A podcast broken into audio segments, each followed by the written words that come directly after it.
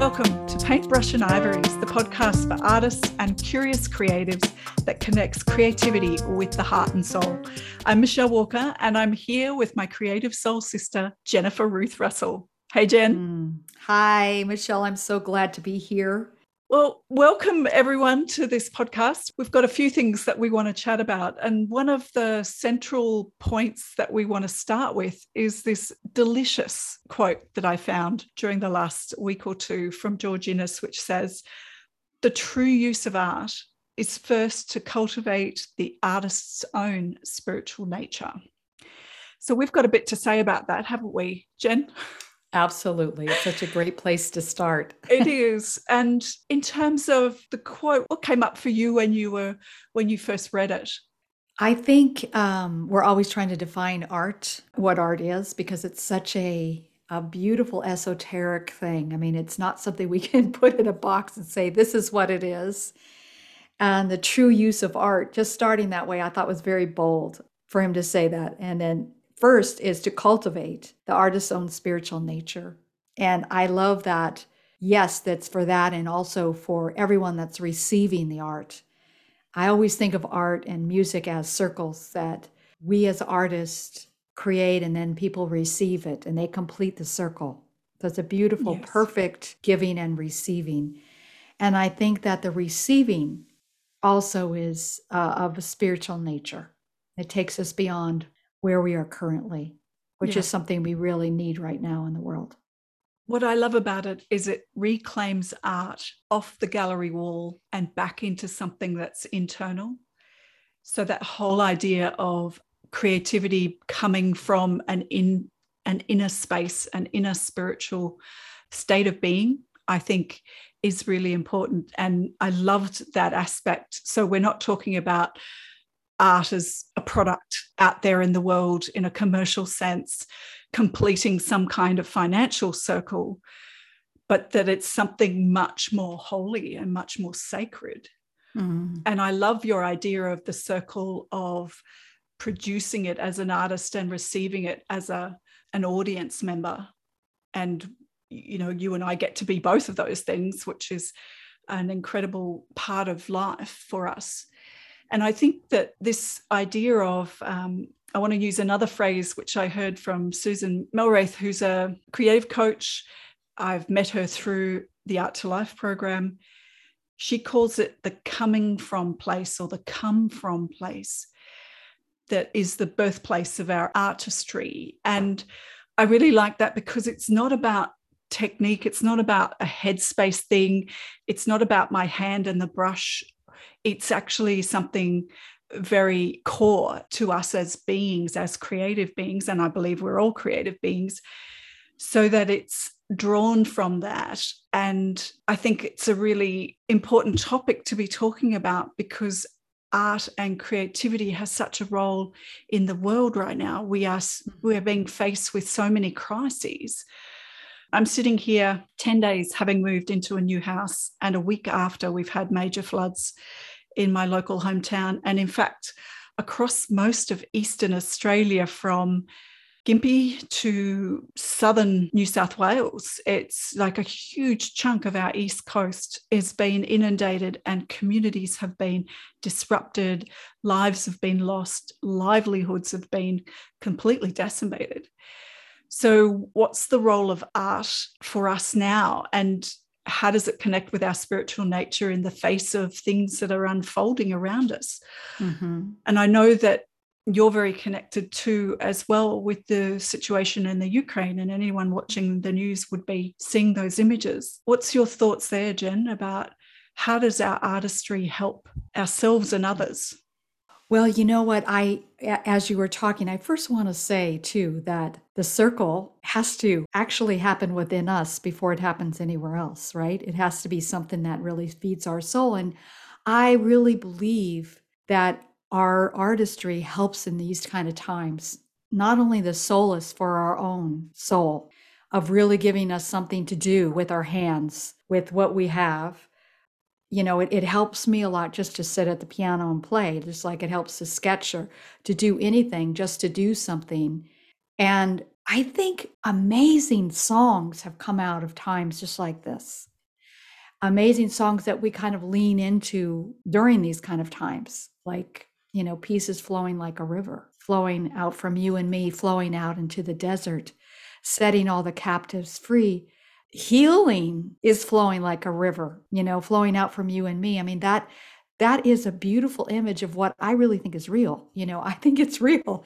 And somebody put it in a song so that we can keep repeating it, that we can keep the momentum of it going and also feel like we're part of the solution, even if we're not there on the ground and we're not feeding somebody or helping somebody or keeping somebody safe. I think it is definitely our artist's nature. Our nature is sensitive. Yes. We you know, we feel um, what's going on in the world before we even hear about it. And I really believe that this beautiful thing that we have is such a beautiful gift to us first and then to and then to others that we can share around us because there's always something to create from. I mean, how many times, Michelle, have you picked up your sketchbook um, when you didn't know what else to do?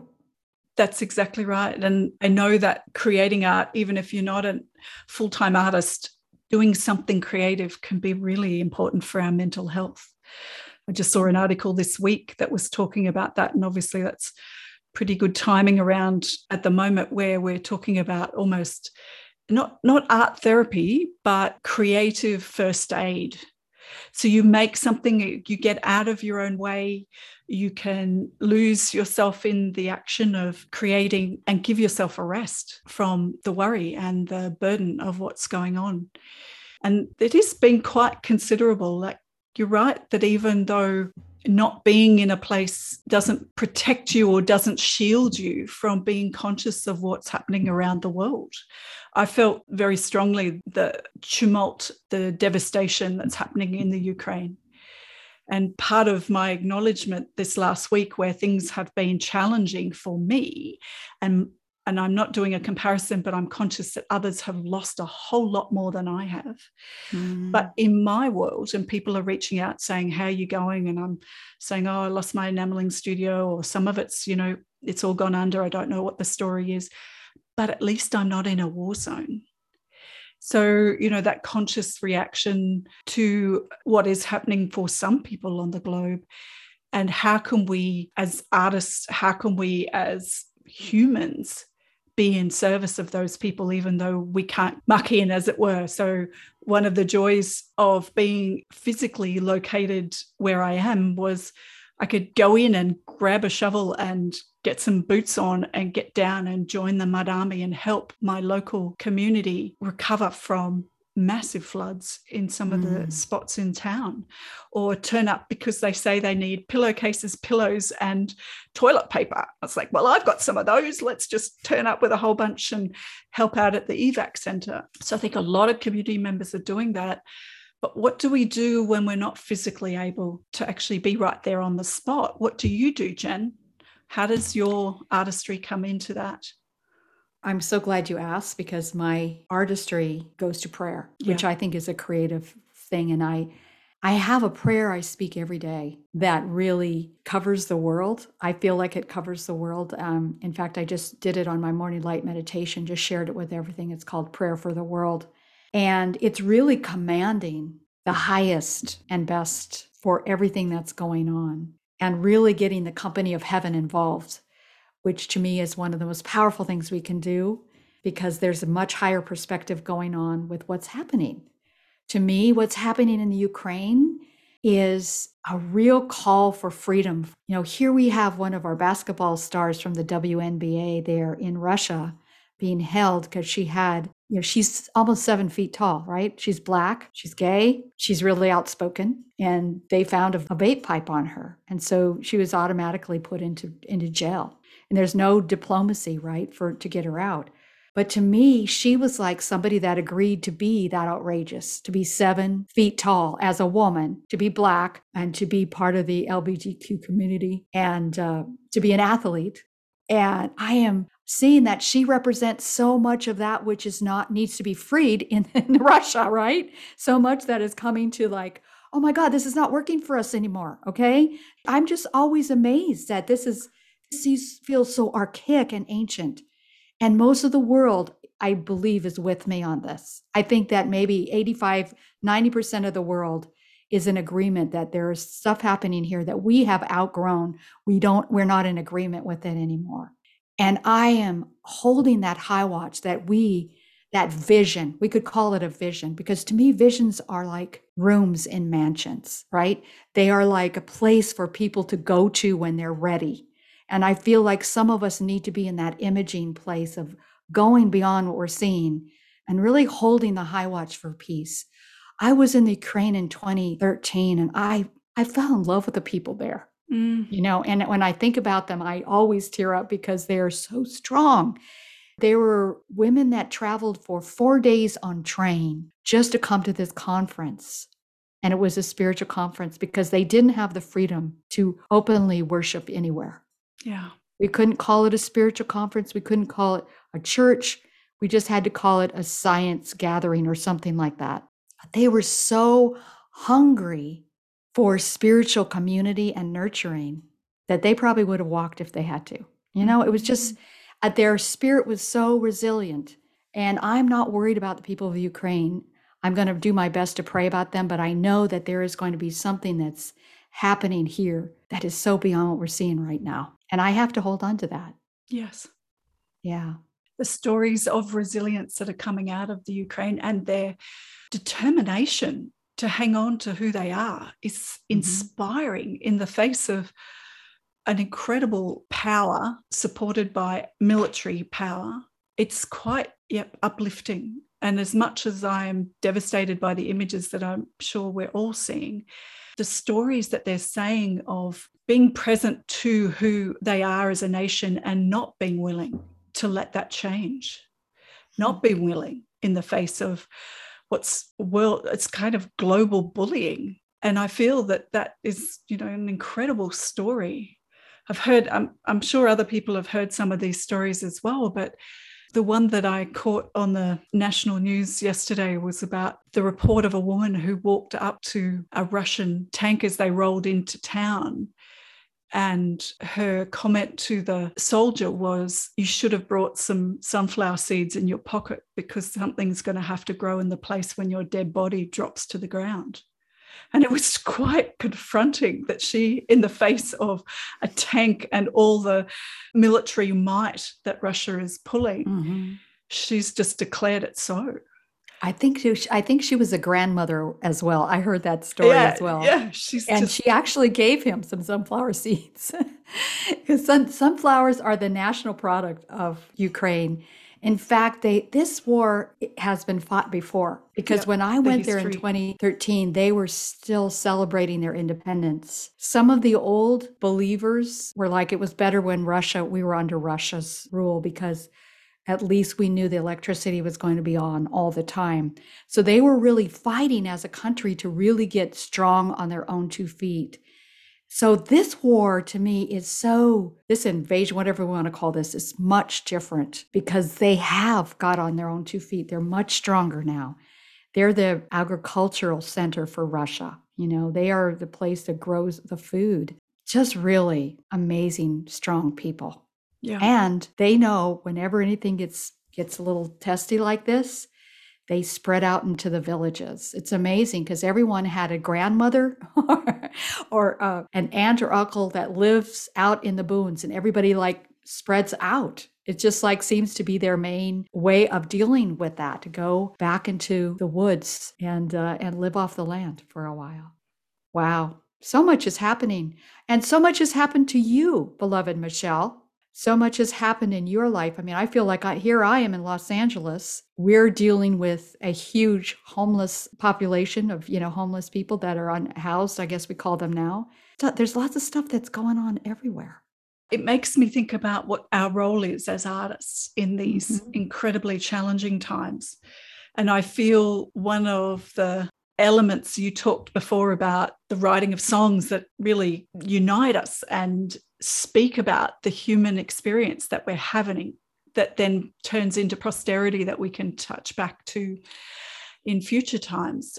One of the things that I've seen is the role of the artist here. The photographer has been so important for recording what's been happening mm-hmm. and helping the rest of the country understand what's happening helping the rest of the country realize that some of their family or friends that are located in these various flood affected places possibly need a phone call or you, people have been reaching out to me because they've seen the national news and oh my goodness michelle's just moved to that town. Where, how is she doing sort of thing? So that's the story that's been going on. And i think that that's an incredibly important role for artists at this time is to record record mm. what we're seeing because we're we're good at forgetting. We can be good at forgetting and i think that the photography the videography that i've seen has been so powerful to recognize both the scale and impact of the flooding that's happened but also some of the imagery i find really hard to, to look at the mm-hmm. scale of the rubbish. So so up until two weeks ago for the last 14 years my hometown has been lismore. We lived about 30 minutes north of lismore at the farm surrender hills and i went for the first time on sunday down to lismore and I had to stop myself from repeating a, an expletive in my head as I was driving through because I could barely recognize. And in fact, it did look like a war zone. It was the, that mm. was the mm. thought that came up. And driving down these vibrant town streets that I love and seeing three meters piled high of trashed furniture and belongings and precious things that had been affected. So you know there's been an incredible i guess movement for people to capture some of these images and share them social media share them on the mainstream media so others can find out what's going on and hear about it. So it's not just through the national media that we need to get our messages. We get the personal stories and we connect with you know friends and family and what they're experiencing through what they're willing to share i also noticed that I haven't been so badly affected, but some of my friends who've been absolutely devastated by the floods and lost everything, like lost their houses and lost their studio and their artwork. And in one case, Miss Joe has also lost her current exhibition because the Lismore Gallery wow. went under. So she's lost wow. three major parts of her life. Mm. Uh, hmm. I just, you know, I keep feeling into that they've gone very quiet and i understand why because there's not much to say. There's such a deep well of despair in some cases that it's hard to communicate from.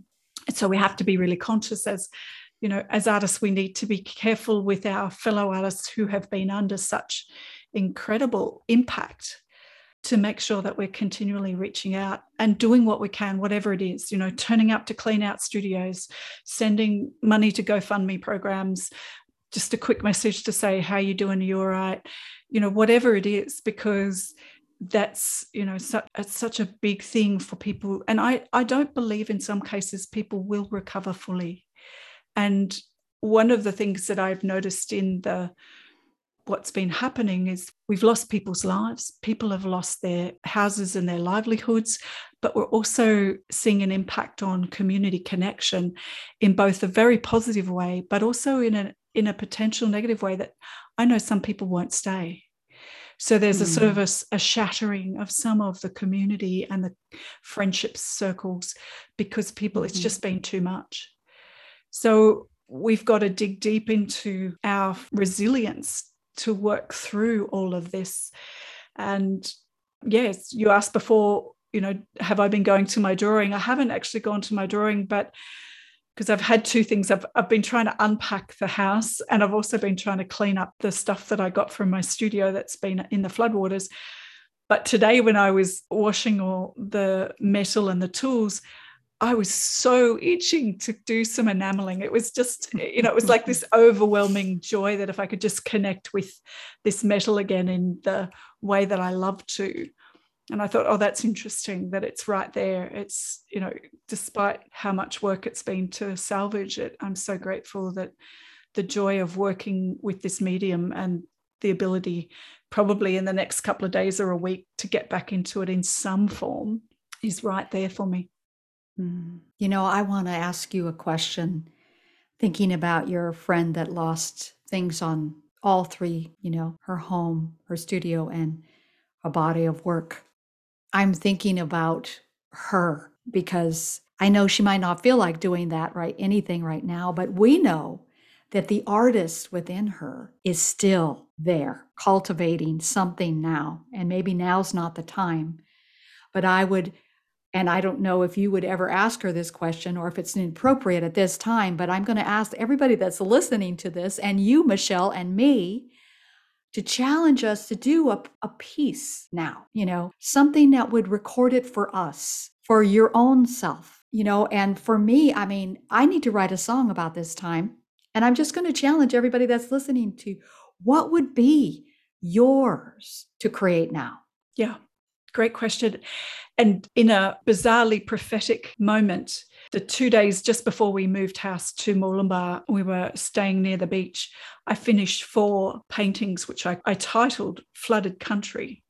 Mm. And they are exactly what I need to speak about more. And in the middle of next year, my friend Jude White and I have an exhibition which was in its proposal form to the gallery going to be called Fire Scar. But one of the things I'm really feeling, and I've spoken to Jude about this, is that there's such a similarity for me on so mm-hmm. many fronts about the incredible devastation of the fires that we experienced in the Black Summer fires in 2019, 2020 to what we're experiencing now in terms of the scale of the destruction, the unprecedented, in inverted commas, nature of these events. It's a different natural disaster, but some of the elements of it are very similar. And it feels like Fire Scar needs to maybe evolve to also include the impact of the flooding to these same communities, to these same geographies. And it's always had an underlying commentary about what's happening with climate change and what's not happening with climate action at a political level.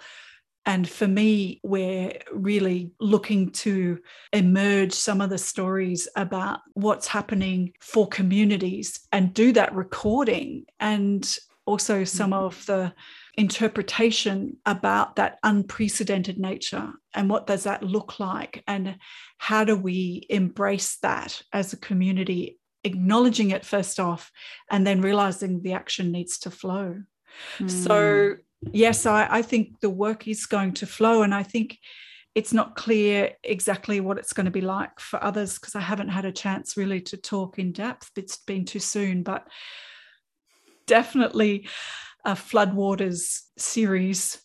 And I also harvested some of the mud from the Mooloolaba area because I want to record an earth pigment called flood mud brown mm. and that that will go into some paintings and some artwork as well so maybe the charcoal of the fires and the flood mud brown are, are kind of some of the elements that go into some artwork that mm. may be part of that exhibition in the middle of next year where we're talking about natural disasters and how communities recover. Yeah. And I can see as you're talking this beautiful collection of artistry that is going to be flowing out of this, as we always do. We always do that.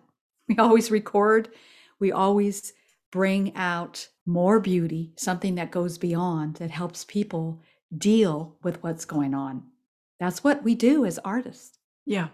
You know, the, the true use of art is first to cultivate the artist's own spiritual nature. And I would say if he was going to add a second, it would be to cultivate everyone's own spiritual nature and lift us up into a new place. The true use of art. Totally agree. Mm. So it leaves me with one aspect that I thought might be useful to cover off with is talking about resilience. What do you feel or what do you think about, Jen, when you hear resilience and are faced with these kinds of massive world events? I think of spiritual strength when I hear that word and doing what we need to stay connected. yeah. You know, to stay connected to me is the most important thing. And that's a very resilient act because we could all fall apart, but it really wouldn't help anything. And we don't. As people, we don't. We're not built that way we're really built to, you know, stand, stand up again and keep going. Yeah. Resilience was one of the topics that I dug into when I was writing my book, 20,000 Brushstrokes. And I thought maybe I could just share some of the points that emerged from some of the writings that I had gathered. And I might be just to help people have these points just floating around in their consciousness. And if they realize there's something they haven't been utilizing, it might help at this time. So I know that for you who are listening, you may or may not be in a place of flooded Australia or be somewhere else where this could help you out there's 10 ideas that I just wanted to share. And this is really something to cultivate and attend to if we want to really help ourselves deepen in the resilience when we're facing setbacks. And the first one is a strong sense of self worth. Also, an ability to manage your mind, including the ability to center yourself and become still and listen to your body wisdom that's something I know you do, Jennifer, and I've had to acknowledge a couple of days ago. I just felt like I was I was swimming through molasses, and it was my mm. body just saying, "Exhaustion, stop, do not do anything more mm-hmm. for the rest of the day." Mm-hmm. You have full permission. Yeah, exactly. To full be permission. still. Be still. Then the next one is an ability to stay focused on the positive and see the situation in context. Now that's really hard at times I'm conscious of that. One of the things that I was conscious of was while we were swimming around in this incredible devastation that was unfolding, we were still living in a country that was stable. We weren't at war. You know, we were, it felt to me that that was something I could hang on to. I think the next couple are really interesting, and people certainly, ha- I've witnessed people doing this really well. It's having a circle of friends and family that you can reach out to for support when it's needed and being willing to ask for help. Mm-hmm. So, what is it that you need right now? And maybe it's just a quick phone call, or maybe you need someone to turn up with a cooked dinner. Mm. But, but knowing how to ask for that. The next one is about being committed to working through, you know, like really facing what the issues are and working through the issues with some kind of flexibility an ability to recognize your emotions and those of others. I think that is really important to acknowledge that globally, we're all feeling what's going on. And to recognize that has been really helpful to me. Like, why am I feeling more tired than usual? You yes. know, what's going on? I'm getting plenty of rest. It has nothing to do with my usual routine because all of us are being taken out of our routine as far as our the usual comfort zone. So I yeah. love this one to recognize our emotions and those of others. Just by saying it, there's a lot going on helps. it does and and that we are being sensitive to it even if we're not conscious of it. And so bringing that into our consciousness is so important. The last couple is an understanding and acceptance of what each of our strengths and weaknesses are. So for me, I've just known that if I try and push through because I want to get stuff done, I will pay the price at the other end. So I actually need to take it at a steady pace when the workload's heavy, because otherwise I can actually have a real dive in my mental health.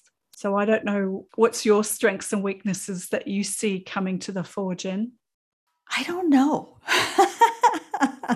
I would say your your ability to reach the world with your song and your prayer. So your divine voice that puts out love into the world is mm. part of your strength. Yes, I think that's part of my strength and my my weakness I think is that on some part of myself I really wish it would all go away and I could just bask in the sun at the beach, you know? Mm. I, Make it I, easy. I don't want to call that a weakness, but there is part of me, and I think we're all kind of like this that oh, let's just let this be over with already. Mm, mm. You know? Yeah. And one of your other strengths is, is your ability to feel into the sort of the field of energy and produce a morning light meditation for us to receive. That's mm. an incredible gift that you're giving. Last two is an openness to learning from our experience.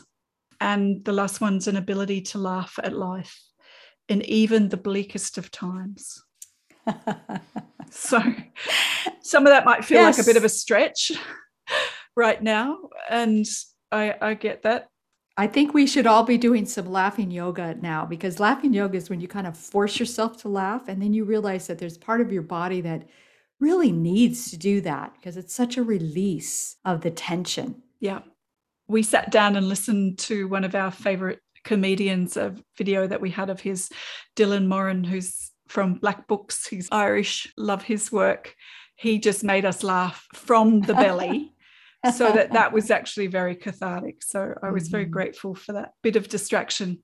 Well, folks, you may have noticed this podcast has come out a week late, but better late than never. And we'll be mm-hmm. hopefully back on time for the third Friday of this month. Jen, thank you so much for joining me, for having this wonderful. conversation. Yeah. Wonderful, rich conversation. I love you, Michelle, and I love doing this with you. And thank you. Thank you for showing up during the floods, during moving to do a podcast with me. Thank you, thank you. And your company is always such a joy. And we send our love out to all of those who are affected at the moment, right across Eastern Australia, to the Ukraine, to Russia, to all the communities that you know are feeling the ripple effects of what's going on. And there are many other communities that we haven't mentioned that we know are struggling. So, sending love out into the world. May your week be a beautiful one. Yes. Bye for now. Bye.